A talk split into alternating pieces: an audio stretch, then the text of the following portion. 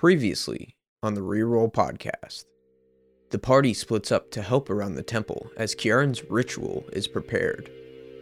With Flint on corpse disposal, Well, don't worry there, Vesser, and we'll we'll try to make a short work of these bodies. he finds a disturbing addition to Frost Knuckles' brand. What in the bloody hell? Kieran, taking in the gardens, is bewildered by the magnificent sight. You seem to have quite the gardening skills here. She quickly proves to be a valuable asset. Well, it appears we are in need of some river lily. Starlit presses a scout for more information. Why do you watch those lovely people in the temple over there? and discovers they're being watched. We're supposed to be on the lookout. For what exactly?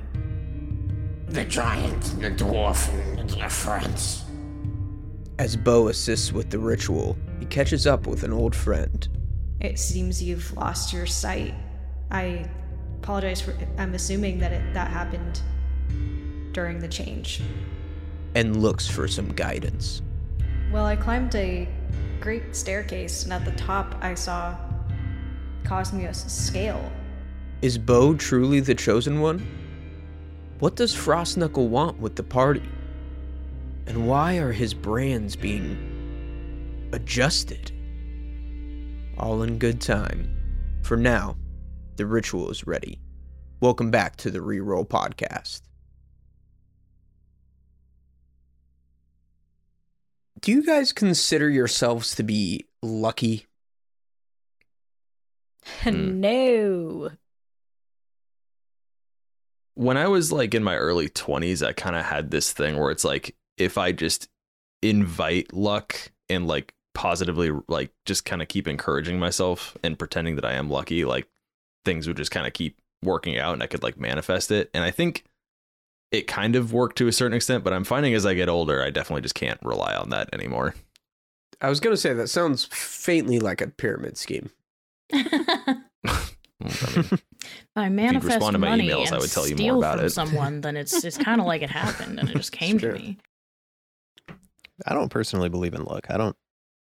I think that luck is an attribute that we just we we ascribe to events that are completely random, and when we look back on them, you know, in time, we say, "Oh yeah, I like I have such bad luck because all of these things happen," or "I have such good luck because all these things happen." Well, if you look at the whole picture, it's generally it's going to actually be a pretty even mix of things, even if they're things that you've missed stuff like that. I don't know. It's just a perspective thing. I think that helps us make sense of the fact that we have no fucking clue what's going to happen next.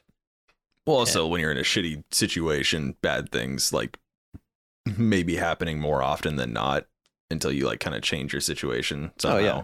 And like, not saying that that's like anybody's fault for being in that situation or not, or being where you are, but like I think it's a really easy sort of like way to rationalize all the bad shit that's happening to me. It's like, oh, I just have bad luck. Yeah, yeah, exactly. It- Yeah. It, gives it agency. It's like somebody's doing this to me. Yeah. Mhm. It's like Yeah, that's actually an interesting way to look at it. Yeah, I, I agree. It's like something that, that gives us like context and meaning into our lives to make us feel like there's a reason we're here. But that being said, I feel extremely unlucky. I uh I would have to agree with Ayla. Uh I think that sometimes I'm very lucky, you know, getting tickets, things like that that are hard to get. And then there's other times where you roll shit all night. So overall it's about 51% lucky, 50, 49% unlucky. uh, that kind of reminds me of something like in one of our previous campaigns there was a, a player who just kept rolling just absolute dog shit rolls like 80% of the time. And tanner you kept being like you should try different dice. That die might have been like cast weird and is weighted like in a way that's fucking up like everything that you do. And he was so stubborn that he wouldn't do it. He wouldn't like change his dice I'm unlucky, so fuck you, Brendan. Are you? Change, so? change your situation bro it's just a frame of mind respond to my fucking emails i'll tell you i'll show you the five point plan Grind set you- mindset, baby. Yeah, you be financially independent. Get all the women. I- Sorry, Ayla. How No, I thought we- alphas roll. I thought we figured out that I'm not a woman. Remember? What? Oh yeah, right. Yeah, yeah. Interesting. Dan's like, wait, when were you going to tell me this? Is that a problem, Tanner? Um, yeah, I went to so I went to Vegas over this last weekend, and uh, I've never won anything in Vegas. I've been several times, but I tried my hand at sports betting for the first time with my buddy, and he was like, "Oh, let's bet on a basketball playoff game," and I was like, "Okay, you know, I don't really follow basketball, but I like it enough." I, so the spread was like three points, so as long as my team didn't lose by more than three points, I would win, you know, forty bucks or whatever. They lost it's a playoff game so these are like some of the best teams. They lost by over 30 points. They pulled their starters both teams and put in their backups in a playoff game. And i just like not only was i upset everybody who also bet around me was upset.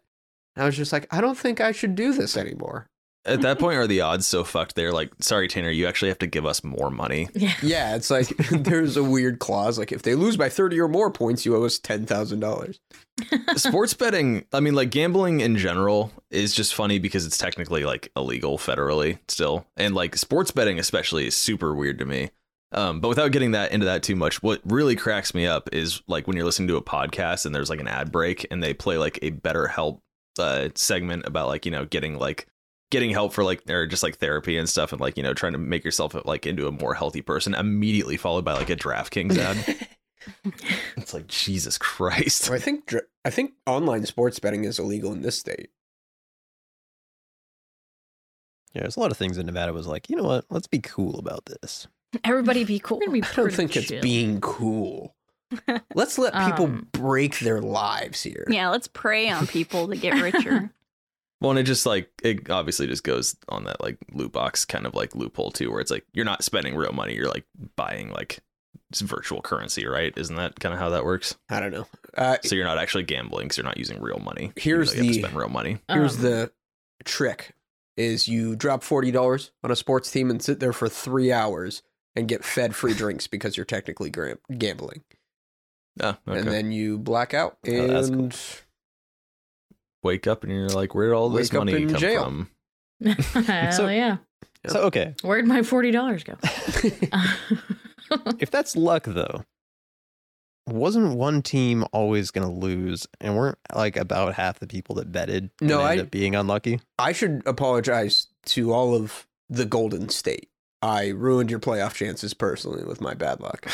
Did you? okay. I Steph, It's like Steph Curry, I'm sorry. I didn't It's like to. quantum physics, except like when Tanner's observing like anything that could financially benefit him, the odds will immediately flip to like the opposite because they're being observed by Tanner. I do feel like anytime I actually like sit down to watch like one of our home teams or something, like they're mid game and they're like, oh, it's a close game, but we're up. Oh, that's exciting. I'll sit down and watch. Oh, we just got behind by like 20 points. I guess I'm leaving. oh, we're winning again now that you're gone. Oh, okay. We clinched it in the last two minutes. They scored 82 touchdowns.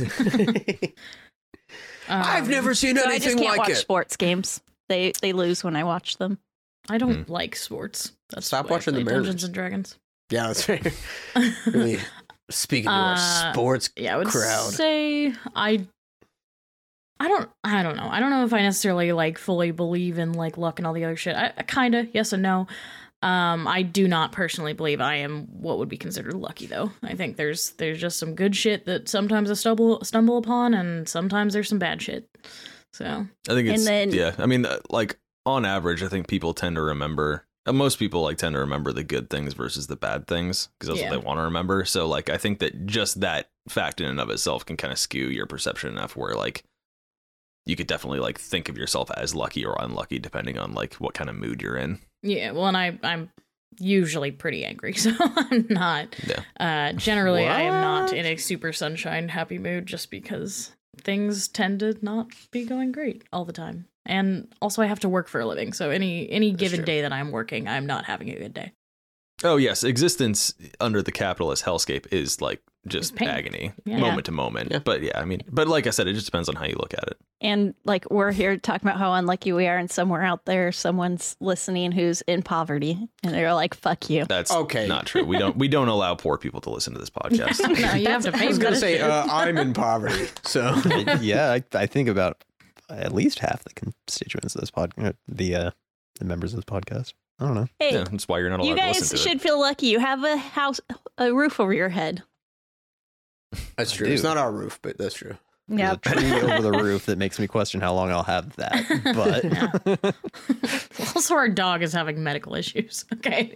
Our episodes are free, so we're champion of the poor people. True. Give us your money. poor Subscribe to our Patreon. buy poor people. Yeah. right. Maybe we shouldn't.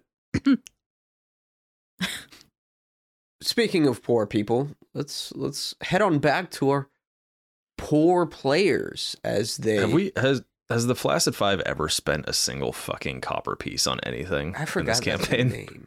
Th- We've done some like we've done some like ins, but that's pretty much it. There's a Yeah, shop there's here. only beer there. Yeah, we're gonna ignore it completely. yeah, just like all all the other. Is there a Sam's though, or like a Costco? Yeah. There's I don't really a- like to support small businesses.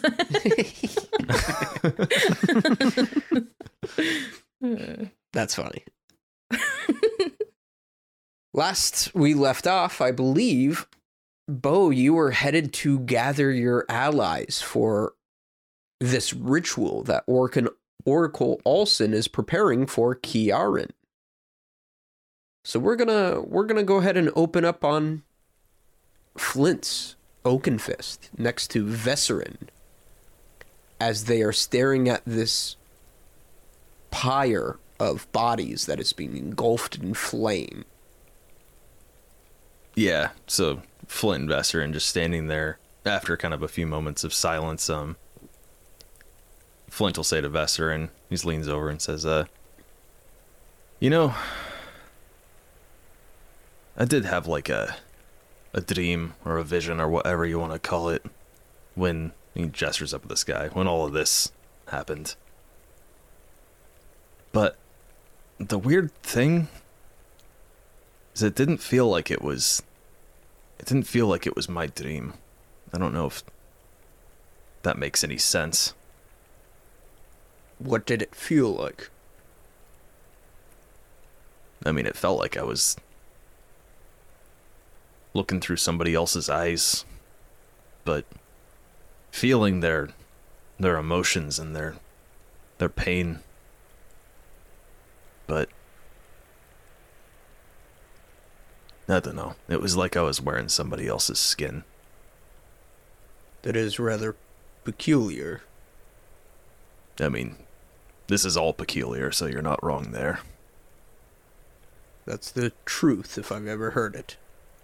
So far, the visions that I have heard of have only been of things to come, but if this incursion has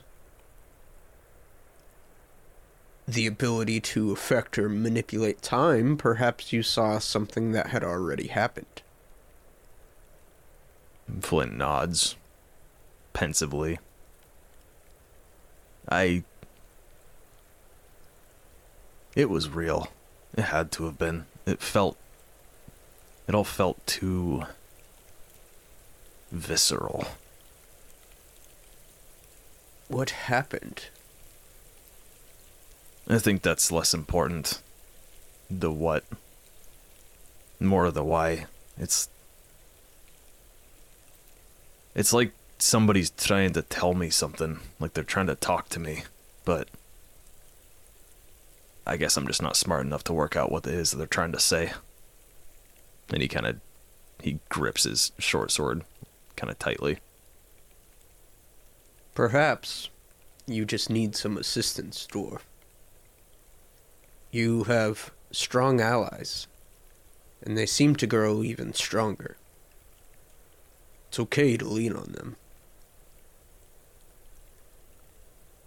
How do you know, though? How do you.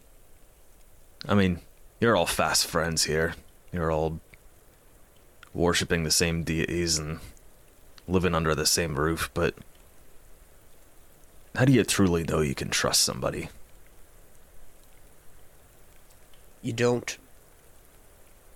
Let me tell you a story, Dwarf. I have lived a very long time.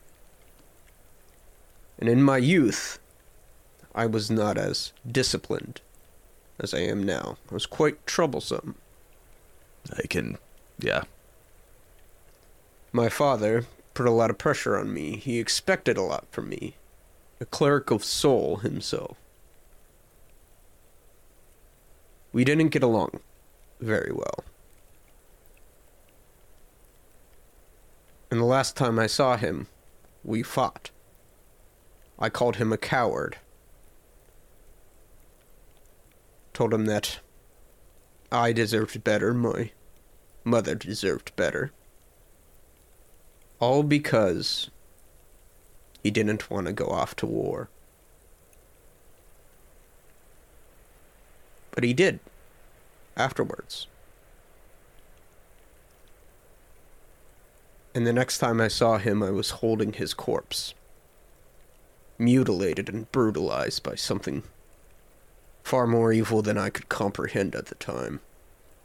Flint like visibly flinches at this. Kind of struck a nerve a little bit. The thing is, Dwarf, that was maybe the person I could trust the most in all of Rel. But I never gave him the opportunity. If you hold your heart close and you never let it breathe, how can you expect to feel love? I lost somebody, too. And every day I can't help but think how it might have been different if I would have just acted differently. If I would have just. You know. If I would have just thought it through a little bit more. But he pulls out his flask and uncorks it and corks it off.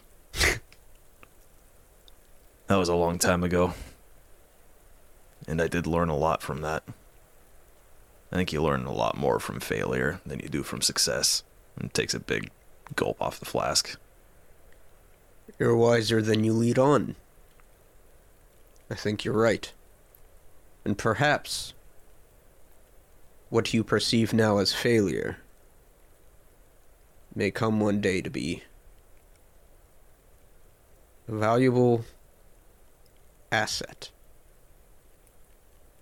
Perhaps you have to fail in order to succeed sometimes. Flint just quietly nods. and Takes another sip off the flask. And Bo, you are coming outside of the gate.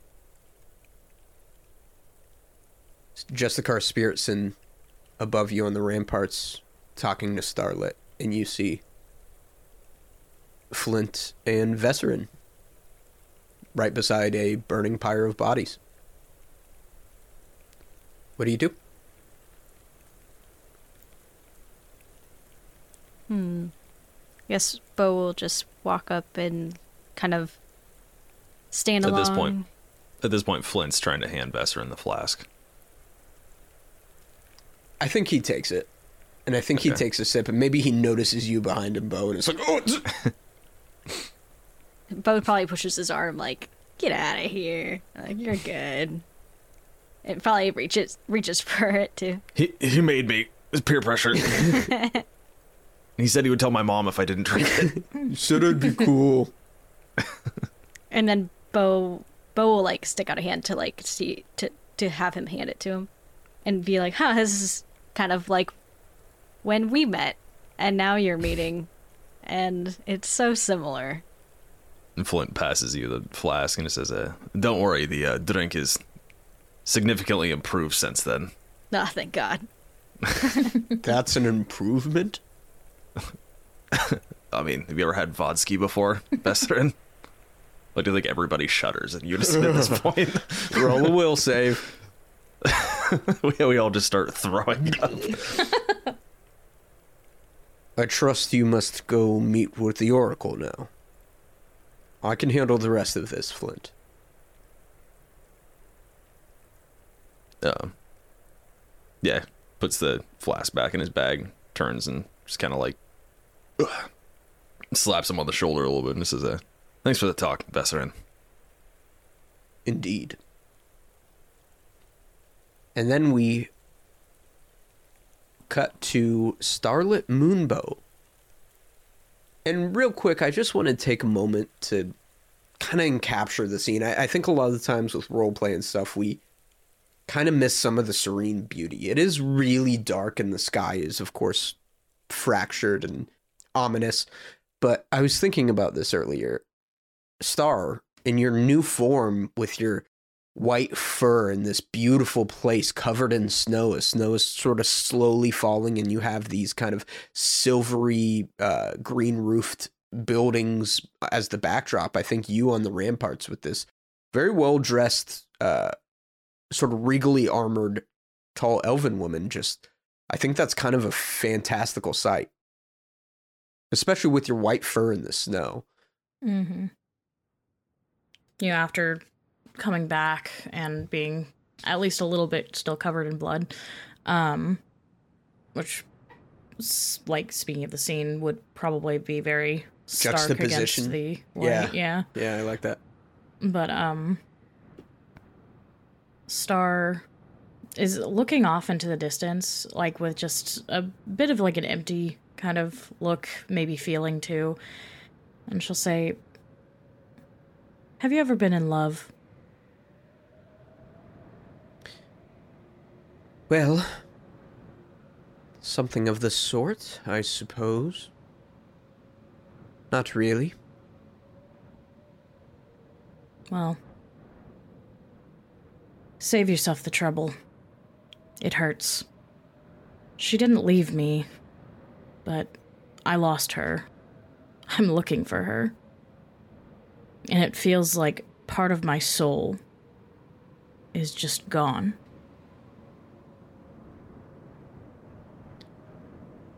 I don't know much of love, but I know the way of a warrior. If you have lost something, or something has been taken, you are strong enough to go get it. Do you know where or what happened? I I have an idea of where I don't know what happened, and believe me, I intend to find her and bring her back home. I just I feel like I'm losing parts of myself even now. I God, so I used to be a showboat and so arrogant and just everything came easily to me. And now all I feel is rage. I I pray that I have the strength to defeat what's coming and to save her from whatever she has fallen into. But Ah, it's it won't be easy. I know it won't in my bones. I may not even survive it, but all that matters is that she gets to go home.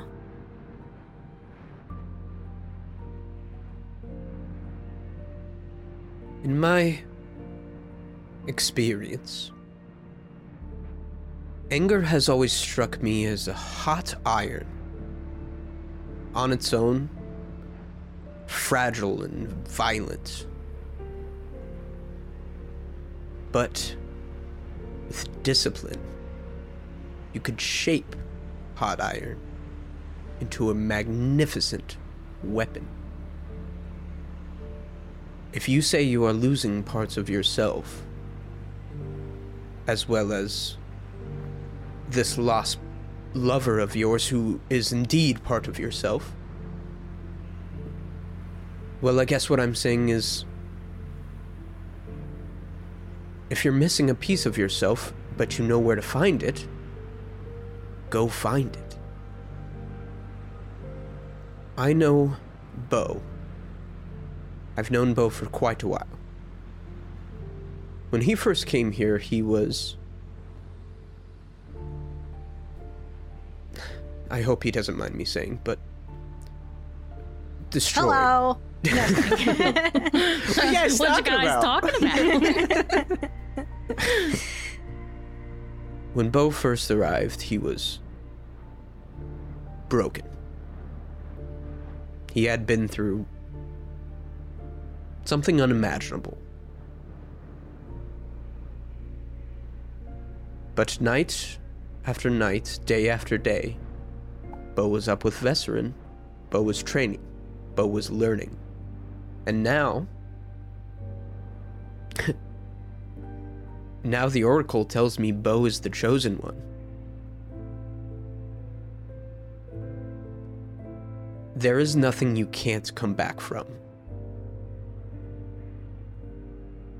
The only way to fix how you might be feeling is to do something. I don't know much of love, but I do know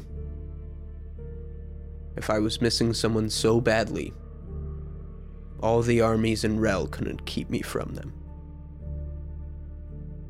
Hearing this, Star just gives a shaky.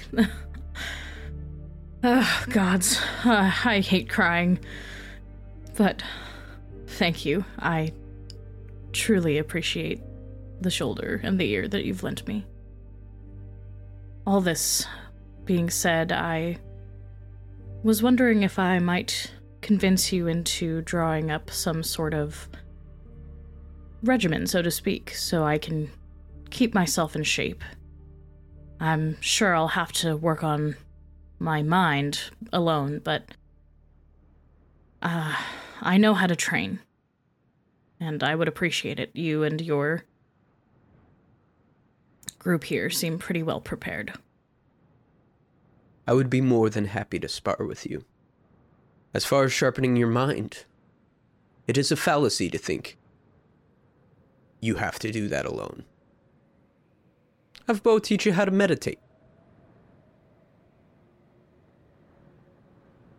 I think I will. And at this point, Bo, I think you're walking up the steps to the rampart, and Justicar Spiritson sort of turns her head, sees you, and just kind of gives you a, a sort of thin smile. I think you see Star maybe not quite facing you, but quickly wiping away tears. I think that She turns around, she's up- covered in blood. I know exactly, and I'm probably like see like the blood on your fur and be like, "Whoa, what did you guys get into?" and then probably when you when you turn around and you're crying, I'm like, "Whoa, seriously though." Like, I think Star will kind of give another laugh and she's like, We all have our ways of coping, Bo. And then she'll kind of give you a pat on the back and start to wander back down off the ramparts. So if you go have anything you want to say to Justicar, you can, but And Flint's also there, for the record. she Oh, spits okay. on him. He's just that's he takes that as like the normal greeting he gets from Star. Doesn't now. even flinch, it just hits his cheek. Yeah. He's like, hey, Starlight. So, How are things? well, if you just walk away, then uh, Bo will probably just be like, "Is everything okay?" it's totally fine, Bo. Best of luck. You'll need it. she's fucking crazy. that bitch is insane. Why is she a dog? I told her to go check on her scout friend, and she fucking ripped him in Yeah, she half. killed him. She totally misinterpreted what I was asking her to do. I just wanted her to scare him off. now, Star, I need you to go pick up my child from daycare Oh and God. bring them back. You're like the Amelia That's Bedelia it. alive, like the worst, most violent Alive. Alive and unharmed. Unharmed. but then it's fine because she she bakes everybody a cake at the end or whatever. Yeah. He's like, "Oh, you, Aw. Oh. yeah. you scamp." Call back to when I was younger there. Amelia Bedelia. Yeah, I haven't thought about that in a while. Yeah, me either. And now we cut to Groth. Pooping. There's actually a bit of silence, I think. Yeah, give us those groth yells you've been practicing.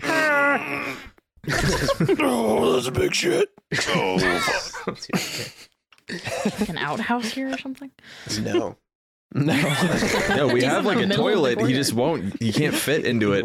next to the wonderful tree outside. I hope not that uh, Fertilizer. I hope that hot run isn't still like on your back or baby carrier. in help, help me! dead. Please let me down. Can I please I can't breathe. He's already passed out from the smell. The fumes. All right, all He's down, all but he's still strapped into it. So if Groth's naked, walking down the street, and he shits, Okay. So Groth,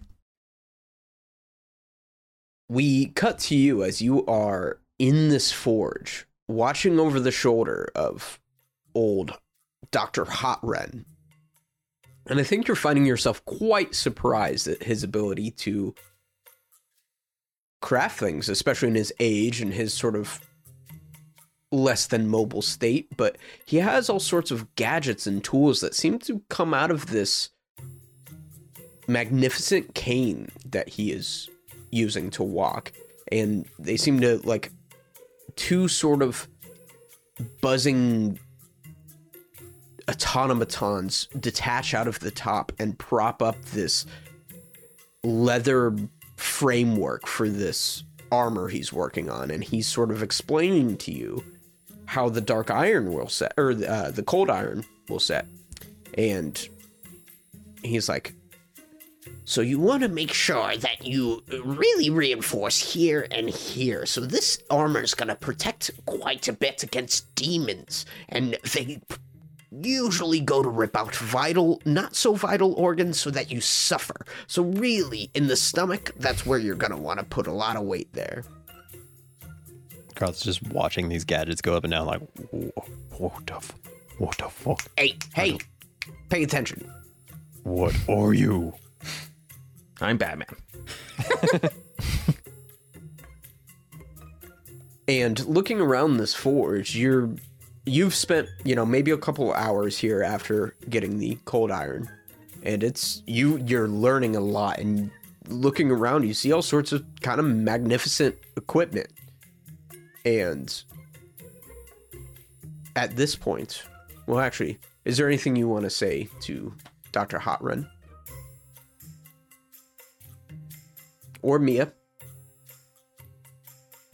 or are you just going to town, hammering away? I think mostly I'm hammering away but you know, I'm like asking questions like, like how thin can you can you uh, forge this? Can it can it make light armor or only heavy? Oh, I also like to think too that like while Groth is just absolutely mesmerized by all these like intricate contraptions, Doctor Hotren's just also equally mesmerized by Groth's like raw strength and his ability to just like just pulverize metal into like submission, basically. yeah, I think so. him and like I think 30 hits. It takes me two. Yeah. right, and I think at any point where he actually needs something worked, he's just like watching as Groth is like, wham, just like swinging a hammer on this sort of melted uh, plate of cold iron, and he So says, it's kind of.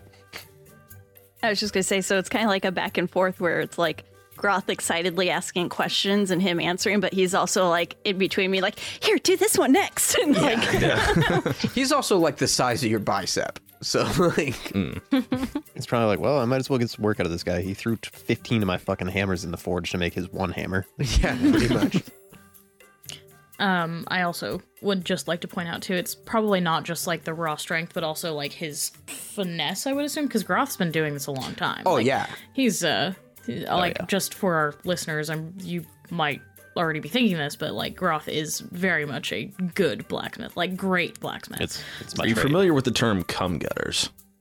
shut up. Somebody I make it for a living.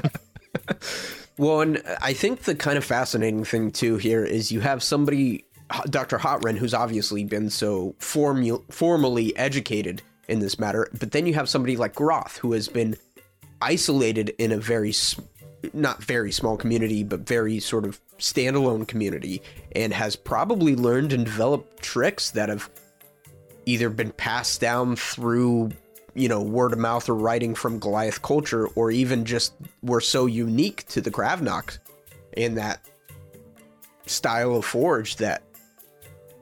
And and I think it's rare that Doctor Hotren can look at somebody working in a forge and pick something up that he didn't already know. Oh yeah, Groth's uh, Groth's nib game is on point. It's, Yeah. but the nib for I do like a good nib. yeah. Not gonna lie. Yeah. Yeah, I You know know, what what it is? that means for sure. I, I know, I know what those are. They use them in baking. just a little int- It's a little uh, intricate shape that like hand tool makers and things will put on their tools to basically just display like if you can make this thing, which is more intricate than any like tooth on the saw, for example. Uh, it's mostly a saw tradition, but like it, you, you find it on other things.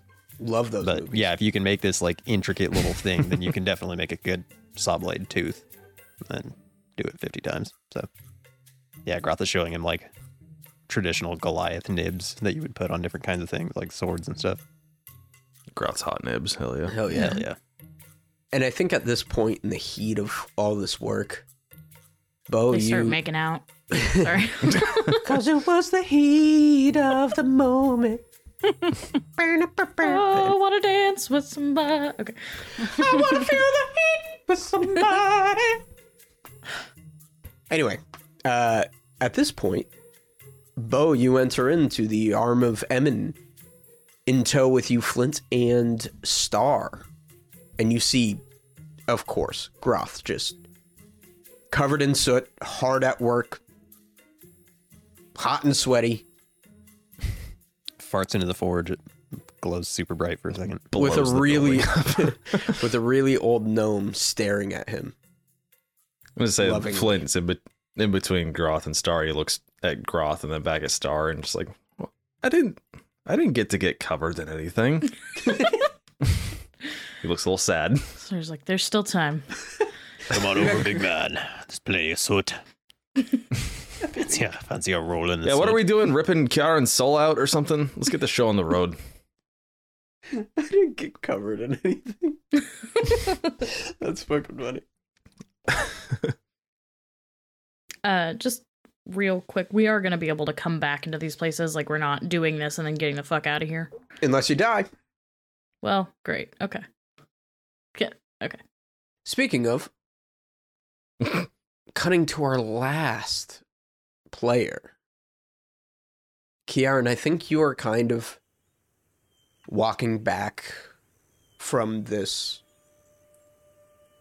sort of overgrown area that was revealed to you to be Bo's garden. And you're walking behind Zara. I actually pictured something else, if you don't mind. Yeah, I don't, because I don't know where I'm going with this. I think that uh, it after helping that infestation um, move away, uh, she kind of turned to Zara and was like, "Since since Bo might uh, be a bit, I think I'll just uh, get a little dirty." And she kind of strips out of her armor and starts just doing some gardening and like is just cleaning up kind of after what's been going on in here and all this stuff being overgrown. and I think I think this goes on for a little while.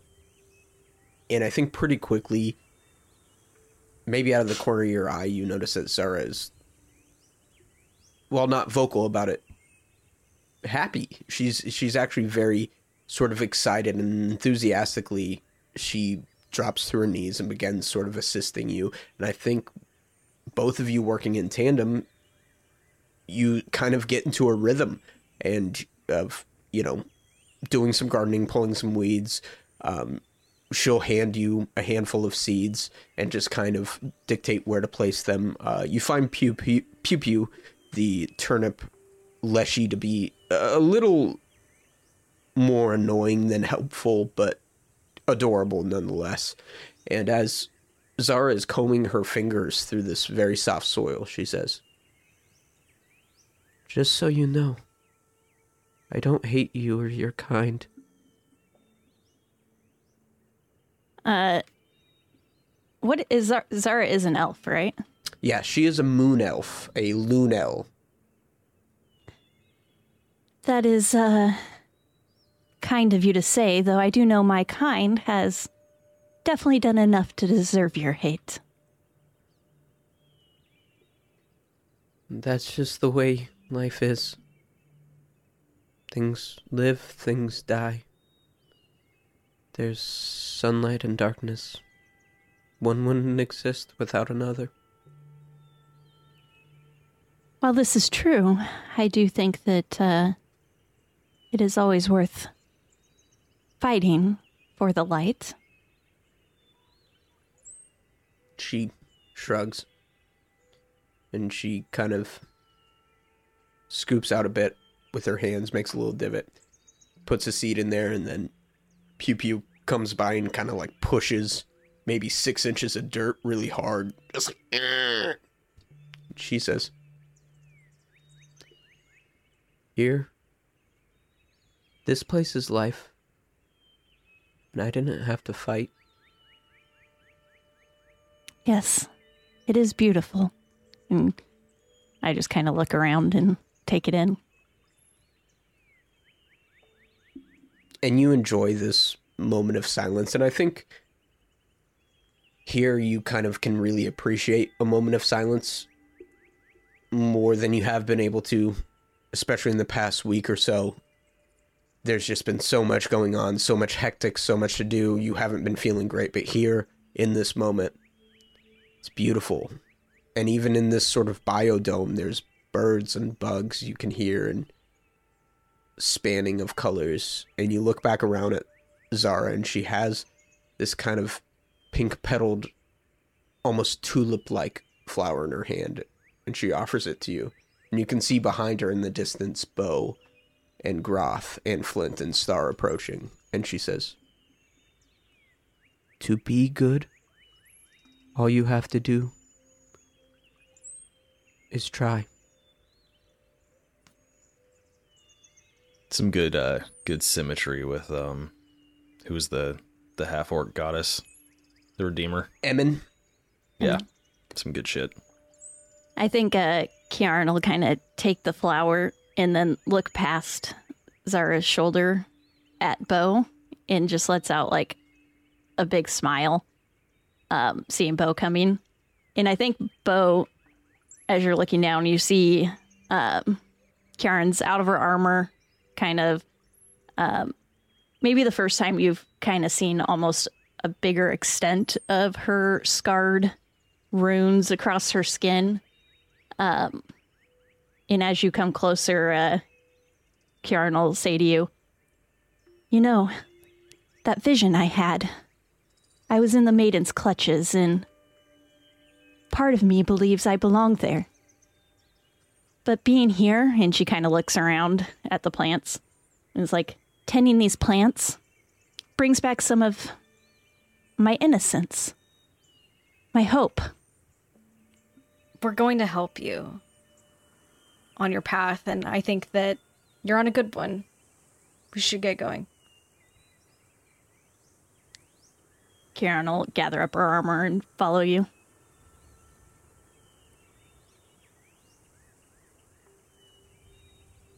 And the five of you. Some call the Flaccid Five, Some might call us that, yes. others hopefully call you by a better name. Like the Sluts. The rock hard five. That's not bad. Let's workshop that a little bit. but the five of you leave this biodome, this um the botanical gardens, and head back to the chapel. And despite it being hard to tell with everything that's going on, it is creeping into the evening. And you walk up these stairs and enter this room again, and you see that all the pews have been moved. You see this massive chalks outlined circle of the symbol of Cosmos that Bo you helped set up. And you see Oracle Olson with a dusty old tome open in front of him, and his young acolyte skimming the words. And he says, I can only assume, Bo, that is you. Yeah, it's all of us. Excellent. Are you prepared? I think, and he'll like look around at everybody and kind of look for any indication that they're ready to. And I think we'll, we're as ready as we can be, unless you can think of anything else. Kieran will speak up and say, uh, That is, assuming no one needs to die in this ritual. And kind of lets out a nervous laugh. Flint is sitting in one of the pews in the back, like eating a piece of beef jerky. He's like, "Ha ha, good one." Bo's like visibly sweating. can can I sit here, or like is anywhere fine? I would recommend you get close to the symbol as possible. Kiaran, Nimone, you must remain in this sigil. Do not leave it. For your soul, or at least part of it, is untethered. I have not performed this ritual in quite a while. In fact, I have not performed it, or any ritual, since this incursion. There is no telling the places this may take us, the things we may face. Death is certainly on the line. I hope you are prepared. Uh, I'll look towards Bo and be like, I can't, I can't ask you guys to risk yourselves for me. Then don't. Sit the fuck down. Don't sit down, stand up. Stand the fuck up. I think Star kind of shakes this distant look that she's had off in her eyes and she puts a hand on Kieran's shoulder and she's like, This isn't entirely about you. I need things to hurt right now. Let us help you. And Flint, yeah, walks up and nods through a mouthful of beef jerky and says, "Ah, I kind of just want to see where this goes at this point." Bo will um Bo will like rub his neck and look sideways at the oracle and say, "You're telling me you haven't done this before, Oracle Lawson?" No, I have done this, but not quite in these circumstances and not since the shattering. Well, then I guess it's a good as good a time as any, right? And claps his hands together and looks at all, you all. yeah, we'll just wing it. It'll be fine. Well, I guess we can count your debt paid in full to me, and if this succeeds, I will owe you. And I'll move into the center and take like a stance, like I'm ready to, like I'm on my toes. Good. This is the beginning of a long journey for each of you. A journey of triumph, a journey of pain, a journey of love and hate, and a journey of redemption. And her eyes glance to you, Kieran. Things are set in motion, fates are sealed, and once we begin here, there is no stopping what is to come. Do you all understand me? Yes. Star gives a nod, and I think she, if she's allowed to, wants to just stand a little bit closer to Bo.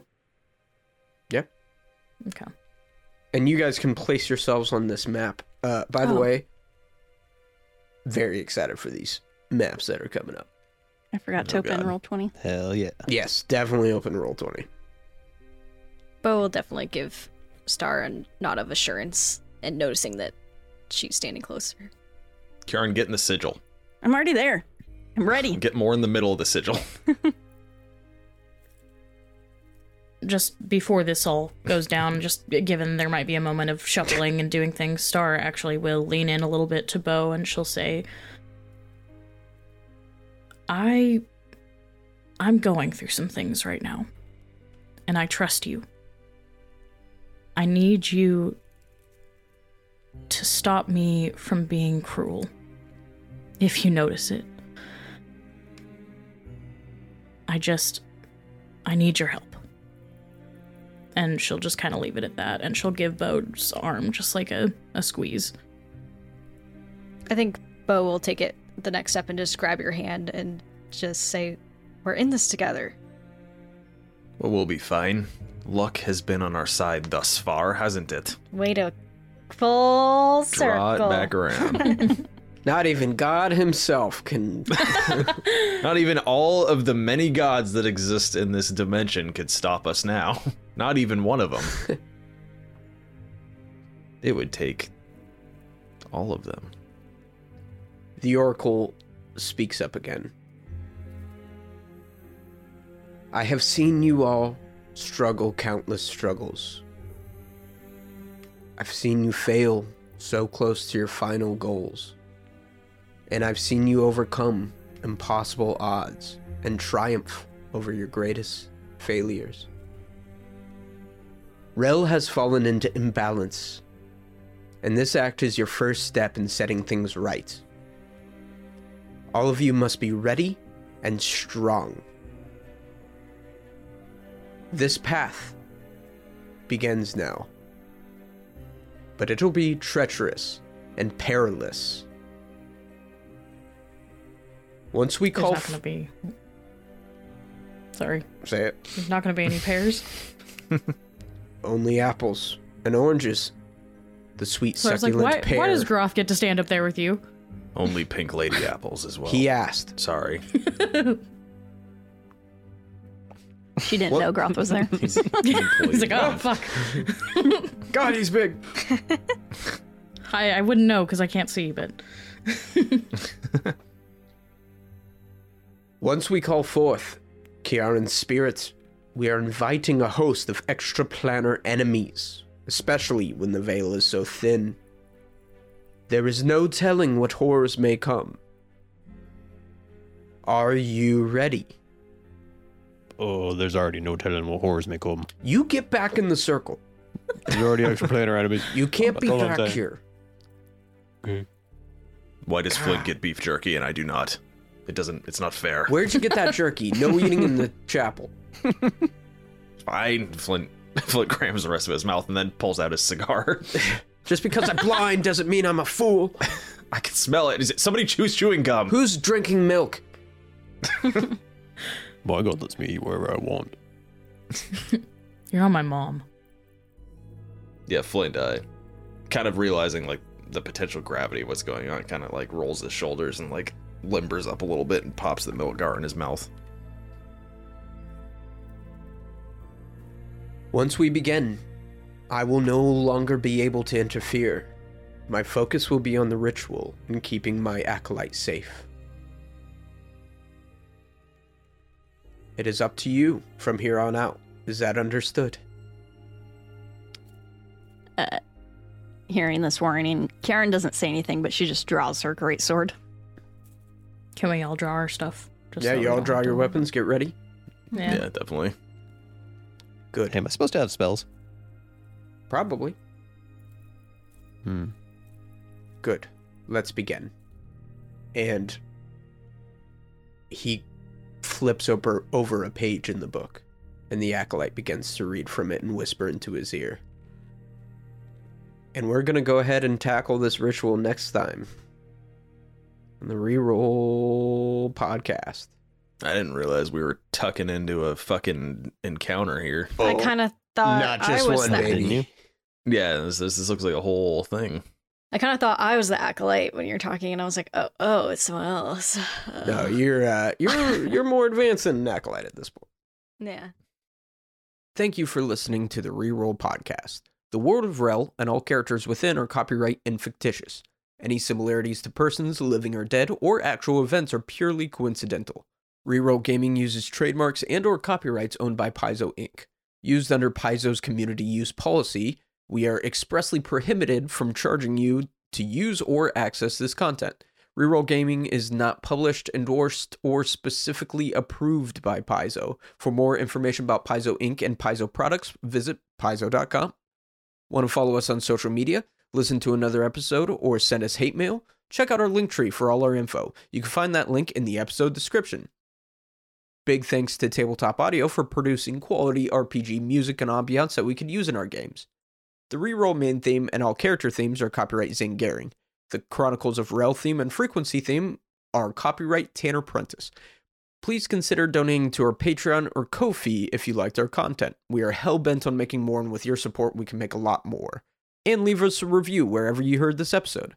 New episodes every Monday at 12 a.m. Pacific Standard Time. See you then.